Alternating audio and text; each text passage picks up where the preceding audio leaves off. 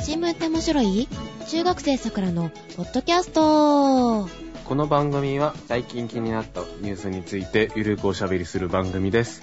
お届けするのはスマートファンが発売だよ。カエラとスマートファンにはガリガリ君でしょう。ジェシカがお届けします。おはようございます。おはようございます。スマートフォンじゃないのね。フォンではないですね。スマートハンとは、なんぞや。飯、飯、ご飯。ごハ飯ンの飯ね。うん、ははいい。ね宝富アーツさんからほ9月13日にですねう。、はい。発売される新商品でございます。宝トミーといえばおもちゃ。おもちゃのね、会社が発売するらしいんですけど、キャッチコピーはですね、はい。ラップも不要のエコでスマートなランチウェアお弁当グッズ。ですよ。まあ、ものすごく担当直入に、まあどういう商品かをあの説明するとですね、うんスティック海苔あるじゃないですか。食べれないスティックのりね。 はい。食べれるスティック海苔聞いたことないんですけど、はい。スティック海苔って下のね、あの、ダイヤルをグリッと回すと出てくるじゃないですか、うんう海苔が。んのう、んご飯バージョン。うん。はいはいはい。あ、手を汚さずに食べれるって感じなのかしらね。そうそうそうそう、あの、下からどんどんこう、ダイヤルを回して、うんあ。の、自分で詰めたその、おにぎりをうん。食べると。スティック状のおにぎりを作るためのものではなくて手を汚さずに食べれるためのお弁当箱っって感じですかね。てことだねうん。例えばですね、うんあの、鮭フレーク混ぜてうん詰めたりとかですね、うんうんゆかり混ぜてもいいし、うんゆかりちゃんを、うん、ゆかりちゃんって 誰ゆかりちゃん誰ね、名前っぽいじゃないだってあの、まあ、そう思っ今思い、思ってましたけどう、んではなんかあの紫色のね、うんうんあれですよ、シソかな、うんうんでもいいし、あと、その、キャップにちょっとしたおかずを詰められるらしいです。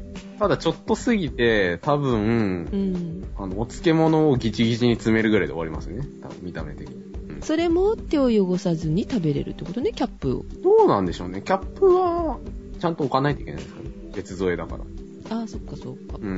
例えば、使用例としては、あの、ね、かっこいいビジネスマンがう、んあのデスクに座って新聞読みながら、片 手で、あのご飯を食べると。お色はですね、2色ご用意しております。あー今ネットで見ておりますがはい。女性用と男性用とございますよね そうです。黒とオレンジですかね。色分けするっていうのが意味がわかんないけ ど私はやはり男性ものの方がいいかなうん。てかね、あのオレンジ色があんまりね、こう食欲をそそる色じゃないんですよね。で、えっ、と、どれだけのご飯を詰められるかというと、あそうだ何合ぐらいなんだろえっと、80g。うあ結構少ないかなで、まあカロリー、まあ白米の場合のカロリーが120キロカロリー。それって1個だけが売ってるんだよね2個セットとかじゃないんだよね1個ですね。 2個いるなそう、あの2個お買い上げいただくと、その例のキャップにですね、連結できるらしいですよ、これ。あーやっぱりそういうこと考えてあるんだうん。気になるお値段はですね、おいくらかしらえっと、希望小売価格ははい840円。 高高いですね。 2個でだって1600何歩でしょ高いじゃん。普通にご飯食べられますよね、それだったらね そうだねいいご飯食べれるよそれもいいご飯食べられますよ。お寿司屋さんとか行ってそれなりに食べられます。 だってあのおにぎり作る方ってあるじゃない はいはいはい。三角のね。うんあれも500円未満だと思うんだけどさ100均とかで売ってますもんね。あ、これ100均で売ってたらすっごい売れるね、きっと。うん。パチモンがいっぱい出そうですけどね。まあ、これはもう発売になってるのかしら。 9月13日木曜日ですね。あ、これからですね。はい。9月に入ってから発売なんですうが、ーん。えっ、と、このプレスリリースの方にですね、はい。まあ、売り文句というか、いろいろ書いてあって、うん。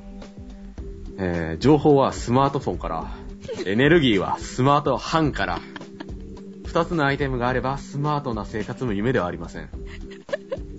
スマートハンを使用することで、お弁当タイムを便利にするだけでなく、生活そのものをスマートでより豊かなものにしていただけたらと考えております。そうぜひ、食の指揮タスを体験してみてください。食の指きたす って。なんかかっこいいこと言ってるけど大したことではないというね。面白いね。候補、なかなかね、いい仕事してますけど。うん、いいですね。あのーそれ1個だけをお弁当に持っていくのであれば、スマートになれますね。 そうですね。あの、リュックとかだったら、あの、普段折りたたみ傘を入れてるようなところにスポッと入れていただけれ横に。 ば、ここに。でもこれ、暑い中持ち歩くと危ないので、ね、うんもうちょっと涼しくなってから、ちょっと怖いですね。まあ、ご飯とはいえね。で、まあ、ちなみにあの、はいちょっと汁気を含んだ、あの、ご飯ですと、汁が垂れるらしいので、汁気のないもので、とかですね。はいうん、汁気のあるご飯ってあんまないと思うんですけど、うん、そうね、おじや入れる人はいないん でね。まあそもそもあの成形できないので、この円、円柱状に。そうだね。うん。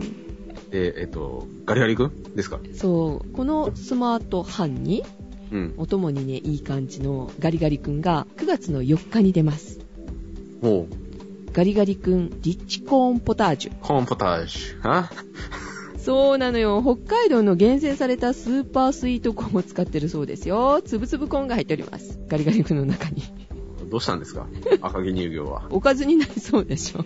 だから、両手に持てばいいんですよね。このスマートハンと、と、そう、ガリガリガリ君持って、こうと交互に食べればいいんですよね。まだちょっと暑い時期だといい感じじ ゃない冷たいコーンポタージュいをいのかな氷で食べるみたいな。なんでコンポタージュにしたんですかねあの、なんだっけ、冷たいスープとかあるじゃないですか。なんかビシソワーズだっけなんかあるじゃないですか。あ,、はいはいはい。あいう味にすればなんか違和感がなさそうなのに。まあ、インパクトあるかなって考えたのかしら。うん。まあまあまあまあまあまあ、そういうことでしょうけど。つぶつぶがあるっていうのも面白いかもしれないけど。 お、コーン来たみたいなね。コーンポタージュ味のかき氷って感じ。うんガリガリ君リッチだからちょっと高いんですよね。 126円ですね。普通のガリガリ君って、いくらだっけ ?80 円だから60円ですよね。えー、50いくらぐらいで売ってるもんね。ですよね。まあちょっとリッチだと。 ですかね、もう出てると思って、この間一生懸命探してたの。なかった。うん10月までの販売なので、結構早くなくなっちゃうんじゃないかなと思うのね。 1ヶ月ぐらいですか。しかないね。うんうん去年だったかな、梨味とかも結構早くなくなって、あ、そうですか。店頭から消えてましたのでね、うー。うんん、皆さん気がついたら早いとこ。一買度って。試してみてください。はい。スマートファンは、デパートとか行ったら売ってるらしいです。おもちゃ屋さんとかあ。ー通販かなああ、アマゾンとかでね。と、いきなり最初から美味しい話題でいきましたが、今日の話題言っていいですか。行きましょうか。はい。まあ領土問題なんですけど、うん。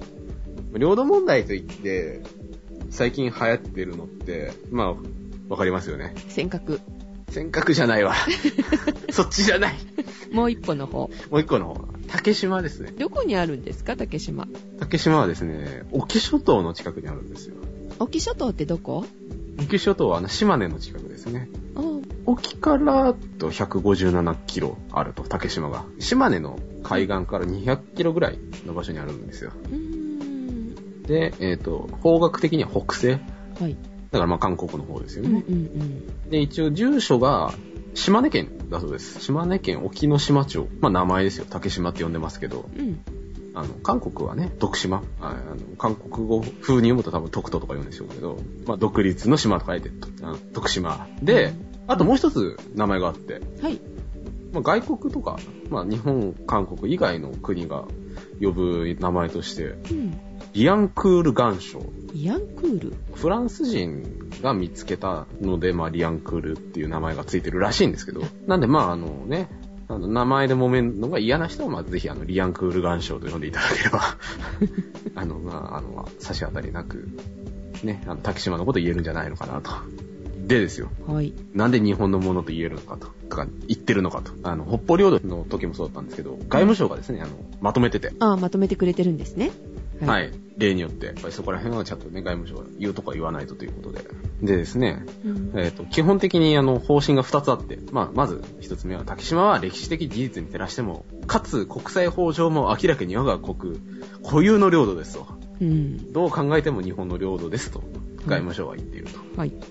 で、さらに、えー韓国による竹島の選挙は国際法上何ら根拠がないまま行われている不法選挙であり、韓国はこのような不法選挙に基づいて竹島に対して行ういかなる措置も不法的な正当性を有するものではありません。で、さらに韓国側からは、えー我が国が竹島を実効的に支配し、領有権を確立した以前に韓国が竹島を実効的に支配したことを示す明確な根拠は提示されていませんとう。ん。だから突然、あのー、選挙されましたと。断りもなく。うん。で、あの、法律的にはおかしいと。でですね、まあ一応、外務省のホームページを、えー参考に喋るので、一応あの、日本側の主張ですね、今回。で喋ろうと思ってます。でですよ、竹島って、 はい。実は、二つ島があるんですよ。 よくわかんないか。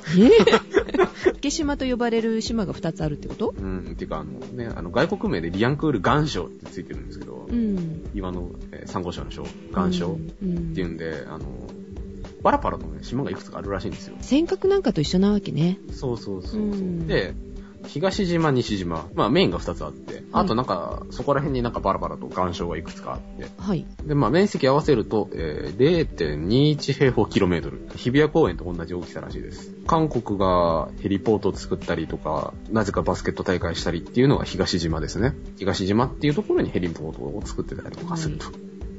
で、うん。竹島が日本領とする証拠はですね、いくつか挙げられていて、はい。まず一つ目はですね、あの昔から知ってますと。 韓国より先に知ってるよと。はい。まあ一応その昔のね、うん。地図とかね、うん文献からとあか、ーそういうことねあうんの参考できるらしく、うん。まあ一応その18世紀の地図で一応確認されてると、少なくとも。うん。まあそこら辺にですね、あの、うつりょう島とかですね、いろいろ島があって、うつりょうと、うん。またうつな名前ですね。名前ですけど、まあそこら辺の島とですね、名前がこうごっちゃになったりっていう風なことはあるんですけど、一応そのた、今竹島って呼ばれてる島はその18世紀の地図で確認されていると。で、えっ、と、1905年に、うんえー正式に島根県に編入された島だそうです。おー、100年以上前じゃないですか。はうん。で、うんまあ一応日本側の主張はこうなんですけど、い。一方その韓国もやっぱりその、いや、俺たちも昔から知ってるよと。いつからよ。まあ、一応古文献から曰く、えー、うつりょう島とうざん島っていう二つの島を昔から知っていたと。で、そのうざん島こそ、今の竹島だから、俺たちも昔から知ってるよと。うん。ただ、このいろんな文献にうざん島っていうのは出てくるらしいんですけど、はい。その描かれ方とかですね、あとうん場所、あの、うんこういうとこにありますよっていうところをうん。辿っていくと、そんなとこに島はないらしくえ。へへう。ん。で、しかもそのなんか描写からしても竹島じゃないと。外務省が言うにね。うん。うん。うんだから、あの架空の島ですよと。それを都合よく竹島って言ってるだけですよと。らしいっす。で、えっ、と、あともう一つですね。うん。うん。まあこれも当たり前っちゃ当たり前なんですけど、はい。あの昔から領有してますと。うん。うん昔から日本のものでしたと。で、えー17世紀とかにはですね、あうんの、うつりょう島っていうのがその竹島の近くにあるんですけど、そこにですね、あの、鳥取藩の人がですね、まあ、米子の人らしいんですけど、ほい。が、アワビとかですね、アシカを取りに、うつりょう島に行ってたらしいんですよ。あれうつりょう島は韓国のものなんだっけ今は韓国のものですね。その時はうつりょう島は、まあ、なんていうか、グレーな状態になったというか、まあ、一応日本人が行ける状況であったと。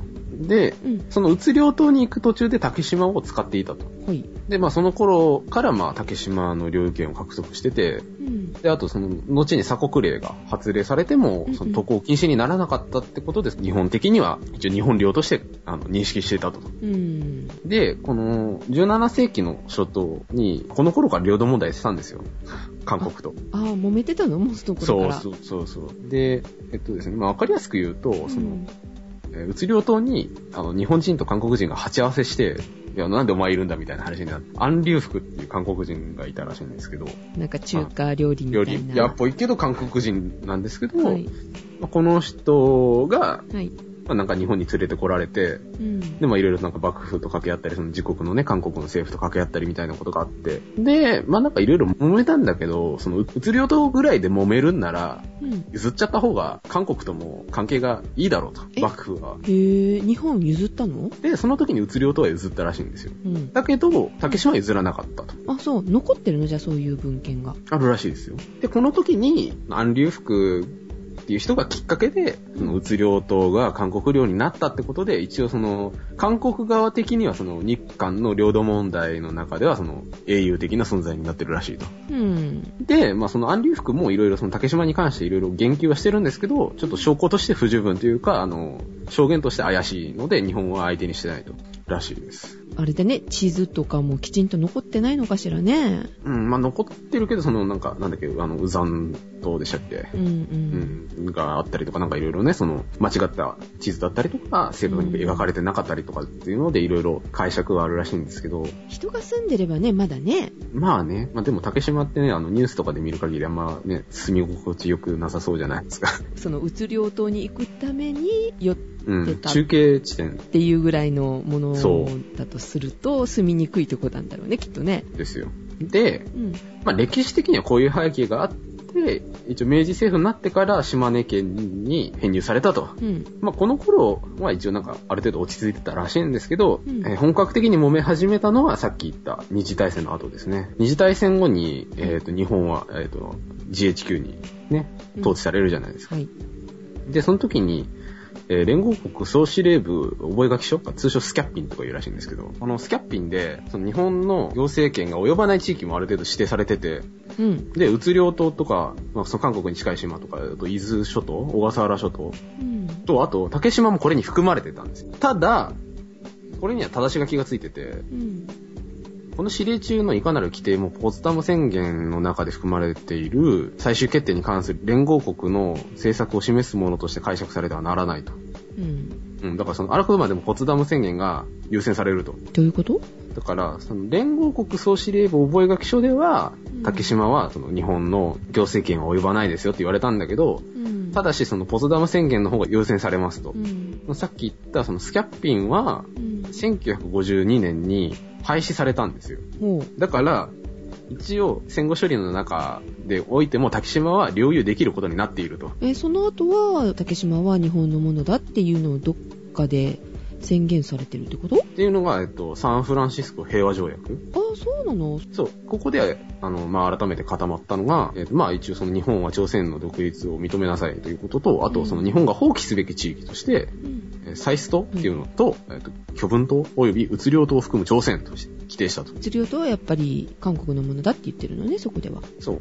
ただ、竹島とは書いてないと、一言も。ほこの戦後に、あの、在日米軍が、あの、爆撃の訓練をするときううに、ん竹島が設定されてたらしいんですよね。うんうん。ってことは、その、一応日本の領土としてアメリカも認識していたと。サンフランシスコの平和条約が書かれるときに、そのアメリカにいた韓国大使がアメリカ政府に対して、あの、竹島も、その日本が捨てるように、あの、付け加えてくれないかと言ったらしいんですよね。そううんうん。やっぱこの時も気にしてたんですね。うーんだけど、いや、これは日本のものだろうと歴史的に見てたで。ちゃんと見見てたんだそういうところもまあこの時点のアメリカ政府の回答は日本の感覚はつかないであると。あなたのものじゃないですよってことで拒否したらしいんですけどう、んまあ、だからここまでは、まあ、国際法的にも日本の領土だったんですよね。うんそうだねだったっていうか、日本の領土なんですよ。うんここで1952年に韓国はあの不法占拠をし始めるわけですよ。汚いね不法占拠したきっかけっていうのうが、ん李承晩ラインうん何何そってれいうものが、李承晩、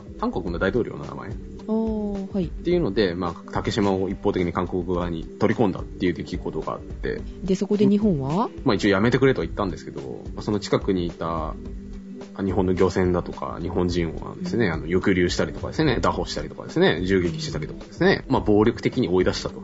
で、まあその、理想版ラインっていうのが、まあ詳しく説明すると、まあ韓国が独自に、あの、海洋資源の保護をですね、歌って、うん韓国の近くの海とかでのその、漁業をうん韓国籍以外のあの船はするなっていう線引きでうん線を引いて、その線に入ってきた日本の、まあ、漁船なり日本人を叩くという政策を取った。っていうのが理想版ラインなんですけど、こんなことをやってたらですね、いきなりですね、あの1954年ですね、はい理想版ラインが発表されたのが1952年なんですけど、2年後に韓国内部部が、えー韓国沿岸警備隊の駐留部隊を竹島に派遣したことを発表したと。ほまあ、その年の8月に、えっ、と、竹島周辺を航行中の海上保安庁の巡視船が、えっ、と、島から銃撃されたりとかいう出来事があり、現在に至ると。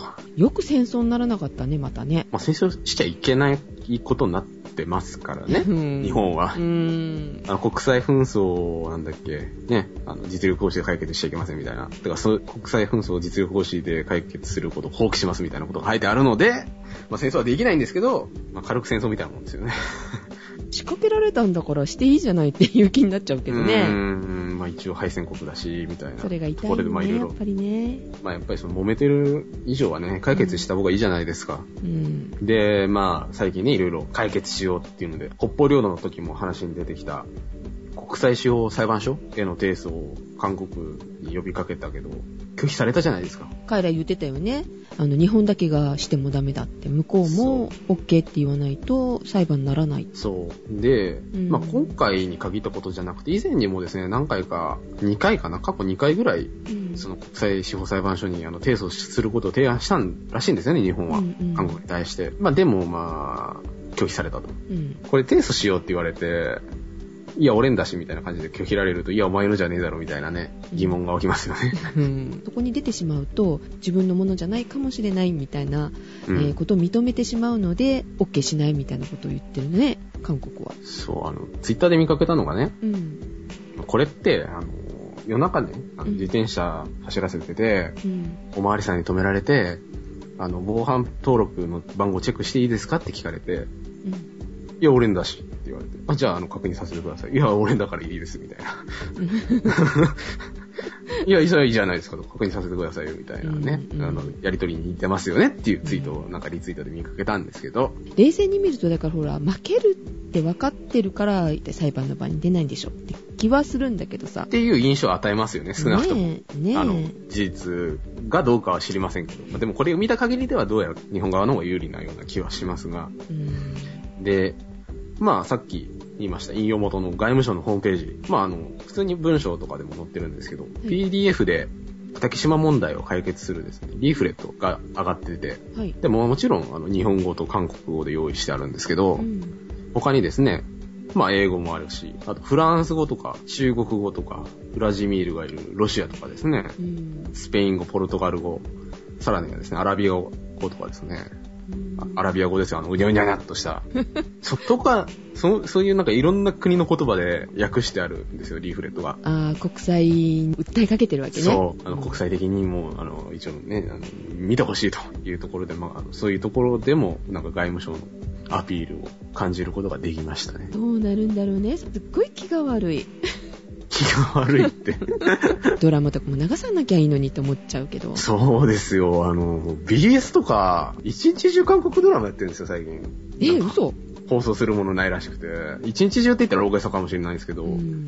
朝とか、ほとんど、民放ほとんど韓国ドラマやってるんですよ。アホちゃうのそれ。